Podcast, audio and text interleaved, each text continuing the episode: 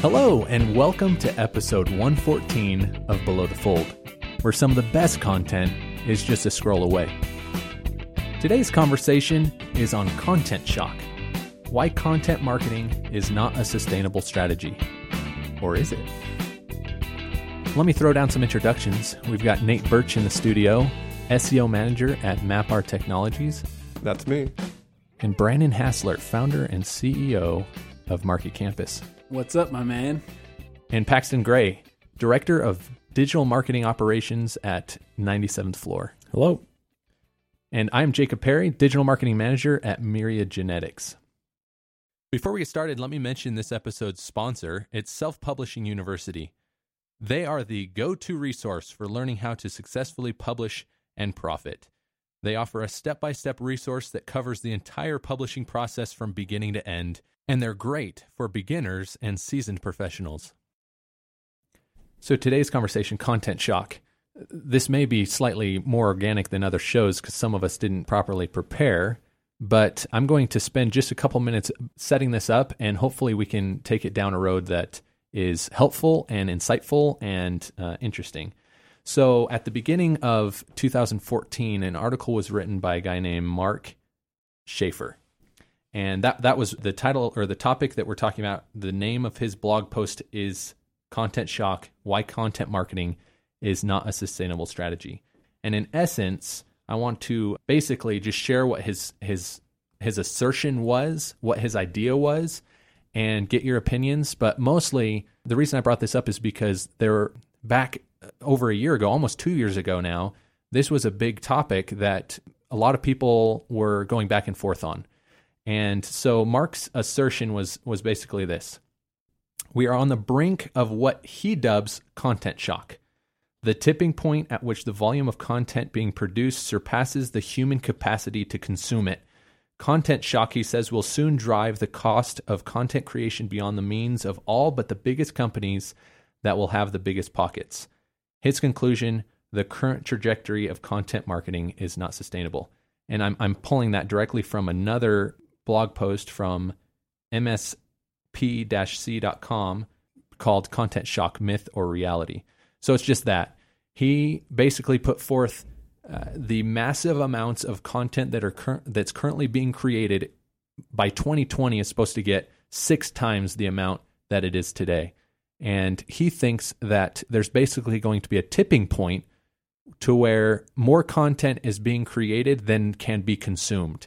Meaning, if you want eyeballs on your content, you need to have a lot of money getting pushed into that content.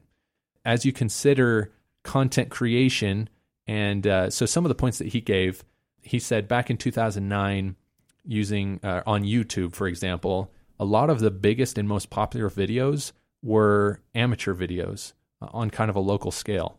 And over the last several years, the bigger companies have have seen the value in YouTube and have been pouring a ton of money there. And now, as you go and you see the most popular YouTube videos, most of them are from bigger companies who have budget spend. So that's kind of the that's kind of the idea of content shock. I think he's the one who kind of coined that term. The other side of the fence, or the other side of the argument, I want to share this real quick. So there was an article by Shel Holtz written around the same time where he basically says this is not a real thing. It's not something that's going to happen. It's not something we should worry about. There are always going to be enough people to consume content, regardless of how much content there is. Anyway, so that's kind of the idea. Content shock. Is it a real thing? Fact? Myth?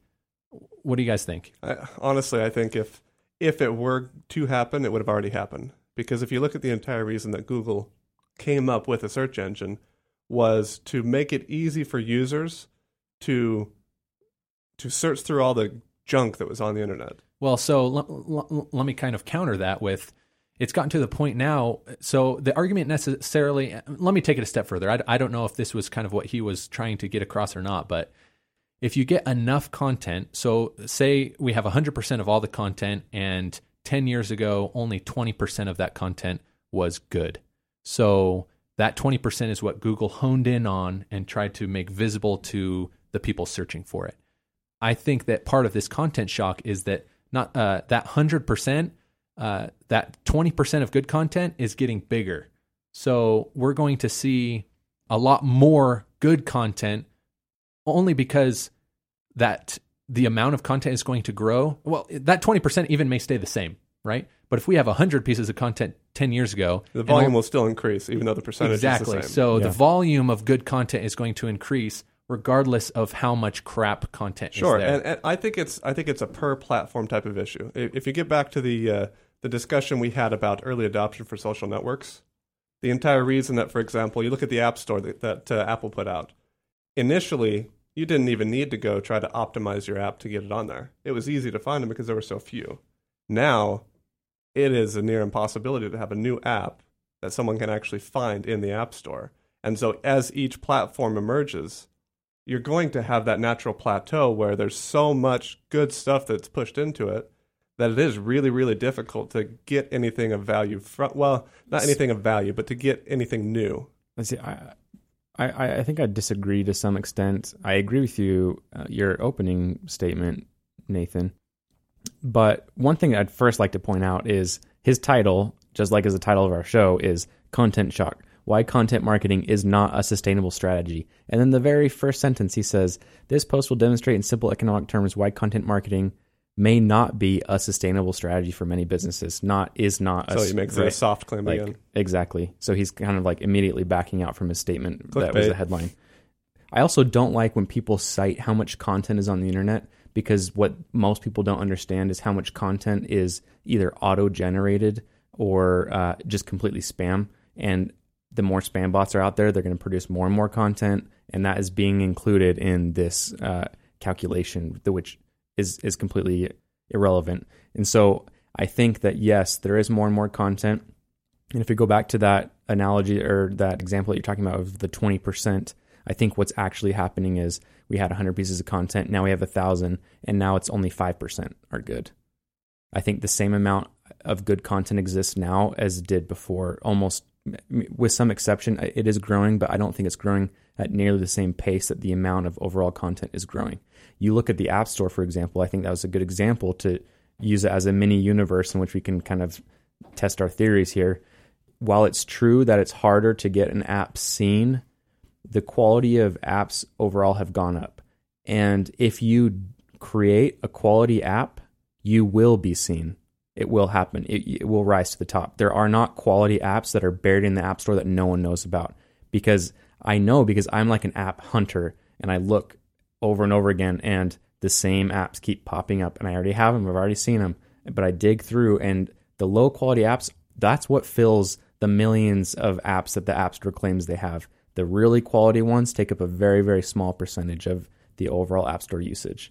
I think I think that the amount of quality content is going up. Did you say that it's not? No, I said It it's is. going up, Yeah, but just it's not going up. nearly at the same pace that the amount of content on the internet is increasing. Yeah, I think you're right. So coming back to that tipping point mentality, at some point if we if we completely exclude all the crap content, eventually and only hone in on that good content, eventually and maybe we're already there with certain industries and certain, and certain businesses or whatever, but we're going to get to the point where there's so much good content that and we look at there are 10 spots on Google's front page, right? And that's mm-hmm. always been 10 spots.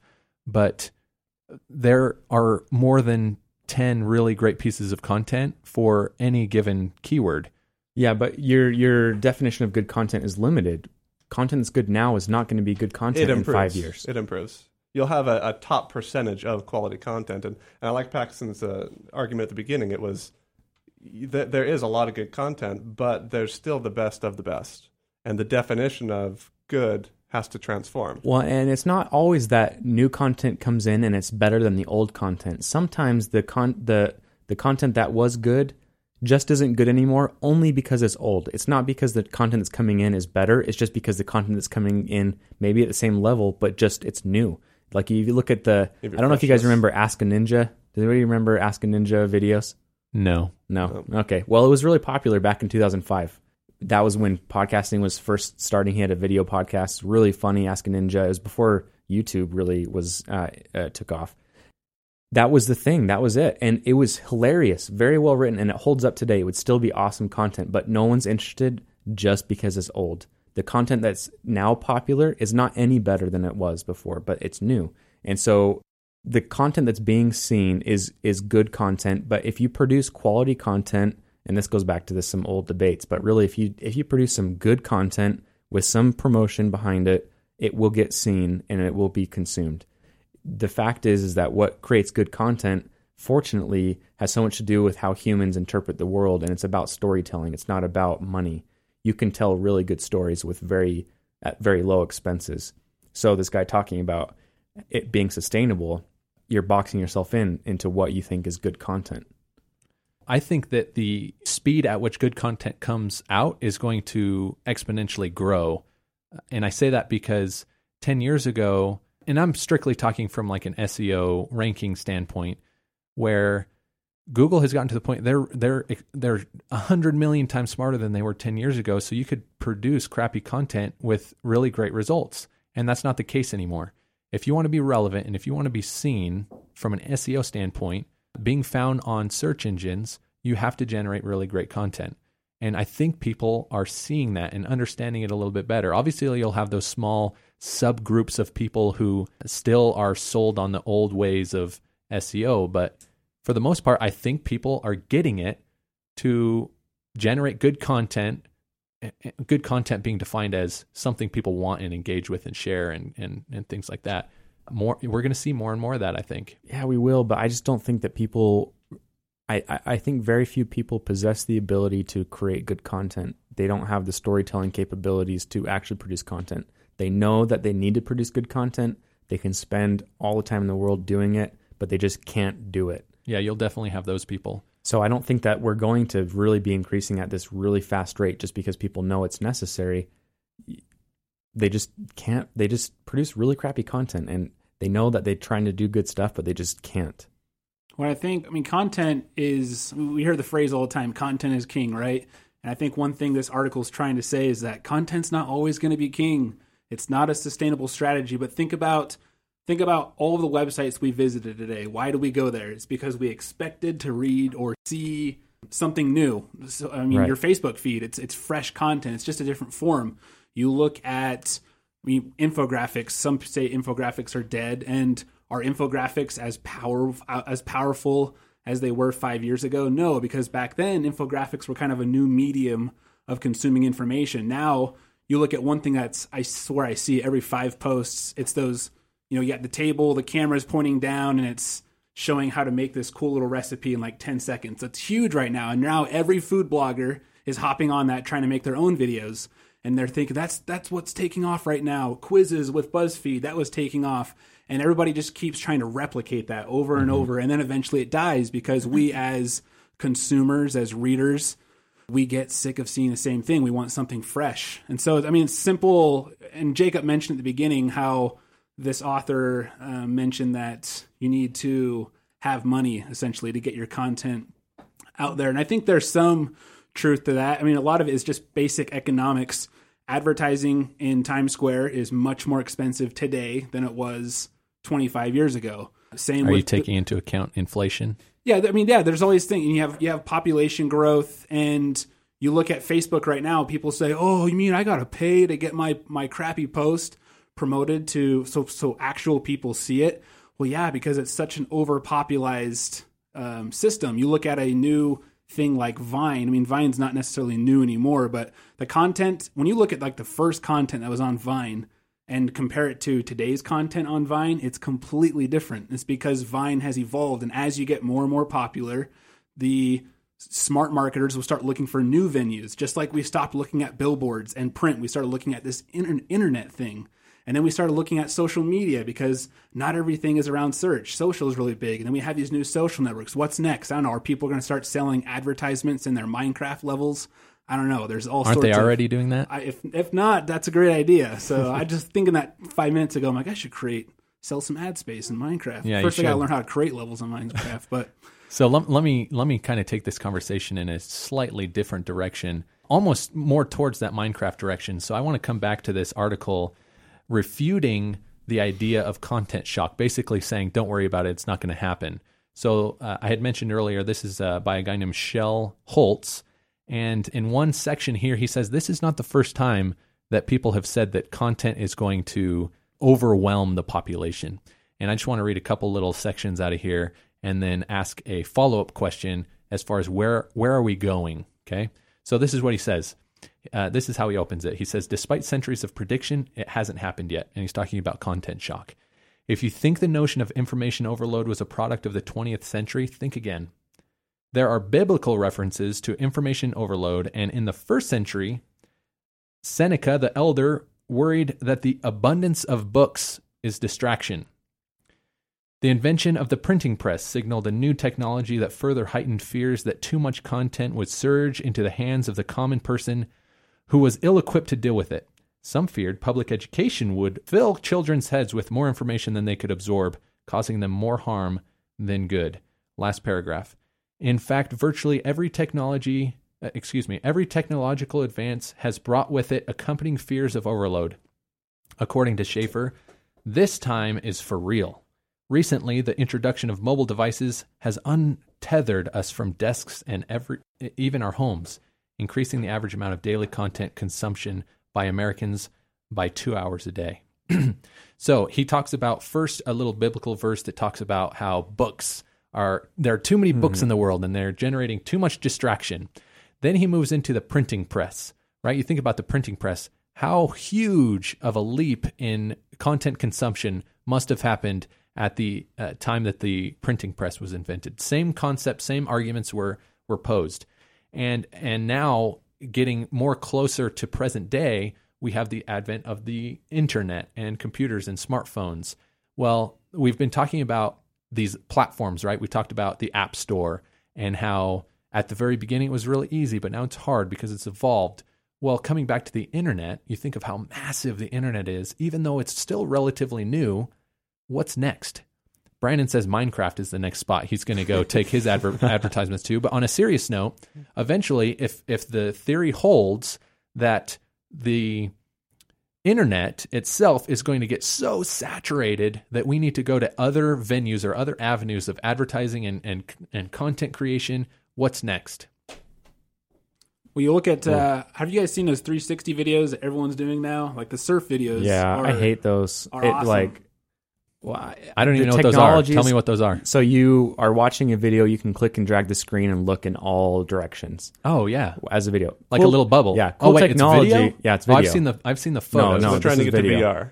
It's a cool technology, but it just like completely goes against my OCD nature. I know that there is, I don't know, however many, like three other angles that I'm not seeing. Like, what if the shark pops up and I just am looking the wrong direction? So I can't stand that stuff. If I were looking, if it maybe if it were VR and it was like on my face, I would feel differently. But uh, like, it just stresses me out. Anyway, cool That's technology. funny because I mean, how do you feel about real life? Because uh, I know that's right what I'm now- saying. That's what I'm saying. If it was on my face, I'd probably feel different. But just like the fact that I know this is recorded stuff and there's something I'm supposed to be seeing, and I don't know if if I'm seeing what I'm supposed to be seeing. Anyway, side point. And you guys give One me thing- problems for being in, a, in an open office. Come One on. one thing that I would like to bring up is this idea that we are consuming more content now than we've ever consumed.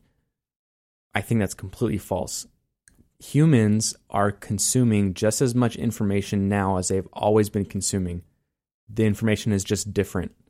Back before there was the internet or back before there were books or things to read, there were pictures to look at. Back before there were pictures to look at, there were trees and rocks to look at and animals. They're they're always consuming information. That's how it's always been. It's just that we're looking the amount the com- the pieces of information that we're consuming are just different. But the amount of information that we're consuming is the exact same it's always been. But that's saying that amount of information is purely visual stimulus to the brain. That's it. Right. Exactly.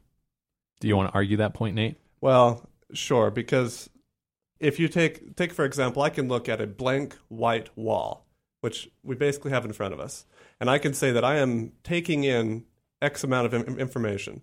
Whereas if I plaster that with billboards every pixel, technically by your by what you said, that's the same amount of information.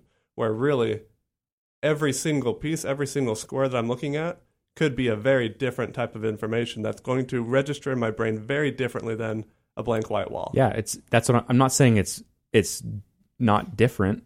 But the amount of information that's being taken in, the amount of visual You- you- stimuli is sure it's the same, but the type of information, Again, I, again, I, that's what I'm saying. I'm not saying it's the same. I'm saying the amount of information that you are accepting into your brain is the same it's always been. I think a good example for this is using food, for example. Food, you could say humans are consuming more now than they've ever consumed before, right? Or that's the, the whatever. And people are coming up with more and more foods. Eventually, we're just going to reach this point where we have too much food that that we're, we can't think of any more new foods. And if you have new or foods, more than can be consumed. Sure, whatever, yeah. Are- Are we not at that point yet? But the point is, is that food goes bad after a while, and it's not desirable anymore. There's also trends, like Brandon had mentioned. It's it's cool to eat kale right now. In 20 years, it's not going to be cool to eat kale. For me and today, so it's not we cycle through different trends and different things, and things that were once popular are no longer popular. Yeah, like we 20 have- years ago when people were eating chicken pot pies. We don't need to worry about this tipping point when all of a sudden there's too much food, too much content now for for us to ever consume it all.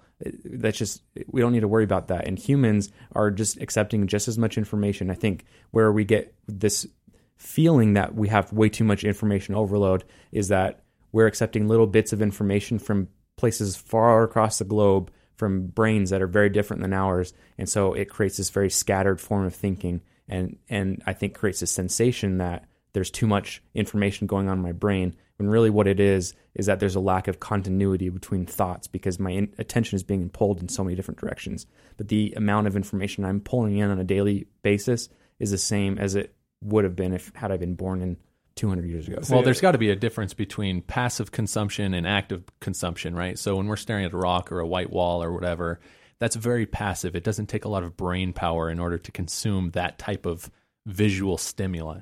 But coming back to Nate's point, different types of content affects us differently, right? That's why mm-hmm. the studies say that you shouldn't watch TV 30 minutes or an hour or whatever it is before you go to bed. You shouldn't eat 30 minutes before you go swimming, right? which is actually not true, by the way. Well, thanks for clearing that up. Yeah, but I, again, that, so you, you're just backing up my point. My point was not that I'll back not. up your point all day long. Well, and uh, my pa- point was that of there's not. It's not that it's there's any adverse effects or that there's not a difference. My point was the amount of information that's going from your eyeballs to your brain is the same as it's always been. Sure, that that'll be the same. But if you go back to, for example, the the printing press idea, the point of the printing press was to spread knowledge and information. The point of the internet is to spread knowledge and information. So you you can't get past the idea that you have more knowledge and information available to consume and to receive and to have as input, not just visually, but in I- many other. No, I forms. understand, but people are acting as if you. It's possible for you to just see too much things. No, and, right? and that but that's how this is talking. It's Like it's talking as if it, going back to the food analogy. Like with food, you can eat too much. Yeah. But it's not possible to look at too many things. can you see too much? Right. You, You, can't, can't see too Right. much. I exactly. agree with that. There is there. You can be overstimulated. Yes. Sure, and you can have too many things pulling at your attention at once for sure, but you cannot observe more or well, I guess you could close your eyes, but really, I mean, you're observing the same amount of information as you did whatever.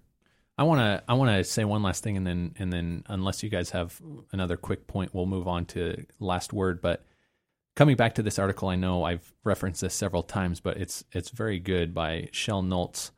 He he gives the example of why tons and tons and tons of content is irrelevant, and the example he uses is a magazine stand.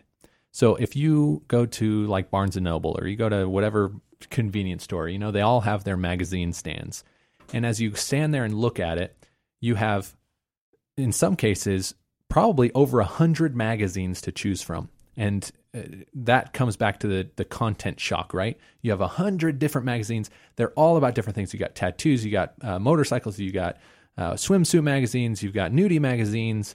Um, his point is basically it doesn't matter how much content exists out there because you as a consumer are going to hone in on that one piece of content that you care about. So if you have a hundred or a thousand or ten thousand magazines to choose from, you're not going to worry about the Martha Stewart magazine if you don't care about that. You're not going to go to the cooking magazine. You're not going to go to the, to the sports magazines, if all you really want to know about are the the coolest tattoos that people are are putting on their bodies nowadays, and you're just going to hone in on that one piece of content or that one magazine, and that's what you're going to find. What if you can't find it though?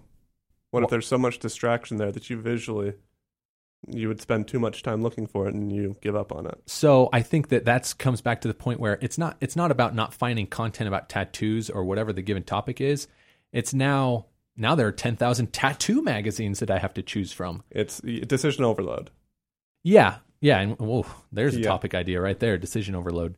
Anyway, so my point is it doesn't matter how much content there's going to be because you're going to find what you want and you're going to hone in on that one thing. And you're not going to have to worry about all the other millions and billions and trillions of content pieces that are out there that that are completely irrelevant to what you're looking for. Any last comments on that? No? Let's go into last word 60 seconds of uninterrupted time to say whatever you want. We'll start with myself. I'll go ahead and start this segment.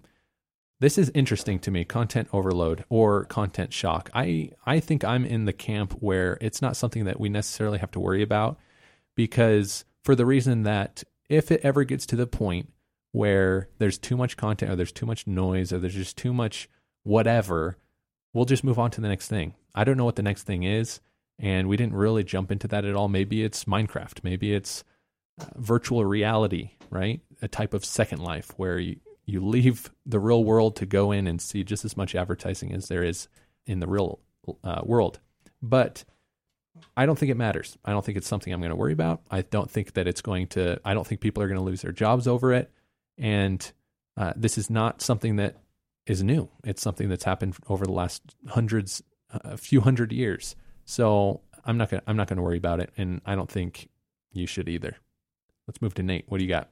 All right. So it was kind of interesting because the whole time that we've been talking about this, what's going through my head is uh, is Moore's law. So if you take into account Moore's law, it says basically the, the amount of transistors on a on a chip can double every year, which basically says that technology or the speed of technology should double every single year. And it's interesting to watch technology trends because you'll run into a spot where you get down to the physical capacity of a chip and people are saying, and it doesn't double. well, it does. Well, processors haven't been doubling. Processors don't, but their capabilities do, and that's Sure. that's my point.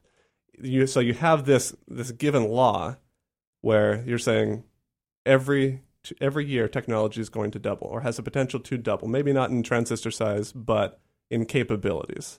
And While at the same time, technology is uh, halving in size. well, yes, yes, Sorry, that's this part is of supposed it. to be on an uninterrupted. No, that's that's part of it. But the idea that content itself would have the similar thing is it possible? Maybe, but I think platforms, uh, new new platforms will emerge. If you take, for example, Facebook, that basically happened with the teenage crowd. They it, it's, and it's not well. Maybe they did get overloaded by it, or they didn't like the fact of their parents or grandparents being on it. it they got bored. Maybe it wasn't uh, information overload. But I'd be curious to see if anyone is able to actually uh, apply a law to that uh, the content marketing theory. Brandon. there's two main platforms that we consume media social and search i would assume we would all agree those are the two most popular places and i think most of the pressure slash responsibility relies on those who run those platforms so google is constantly striving to filter down the best content for what you're looking for uh, networks like facebook google plus they are constantly working on algorithms that will filter out what they think is going to be the best content for you as a digital marketer, I don't think there's anything to sweat about as long as you aren't trying to replicate your content types over and over and over. As long as we're looking to the future, what's the next big thing? Is it 360 video? Is it VR? What are these new, you know, pieces of technology, these new mediums? And often you can do the same thing that was cool in 1998 but not cool today, but is cool in this new medium. When 4K video got really big, people would watch videos of footage of New York City in 4K. And if that was the same exact video three years ago in HD, it wasn't that cool. But because it's in 4K, it's really cool. Surf videos in 360 is really cool. So as long as we're innovating, I think there's nothing to worry about uh, in terms of content not being a sustainable strategy. I like that. Thank you. Paxton, last word. Well, I like how this guy talks about content creation and the time you spend on content as paying your people to view it. I think that's an interesting way to look at it. Kind of cool, possibly useful. Overall, I'm not a big fan of this article. I think that people would be better served spending their time learning how to tell a good story and learning how to attract people and give them what they want than worrying about getting about this content tipping point. I like that. So that's our show. If you want to reach us, you can email us at inbound at belowthefold.io or you can come to our website, belowthefold.io. We'd rather you go to iTunes, subscribe, and leave a review.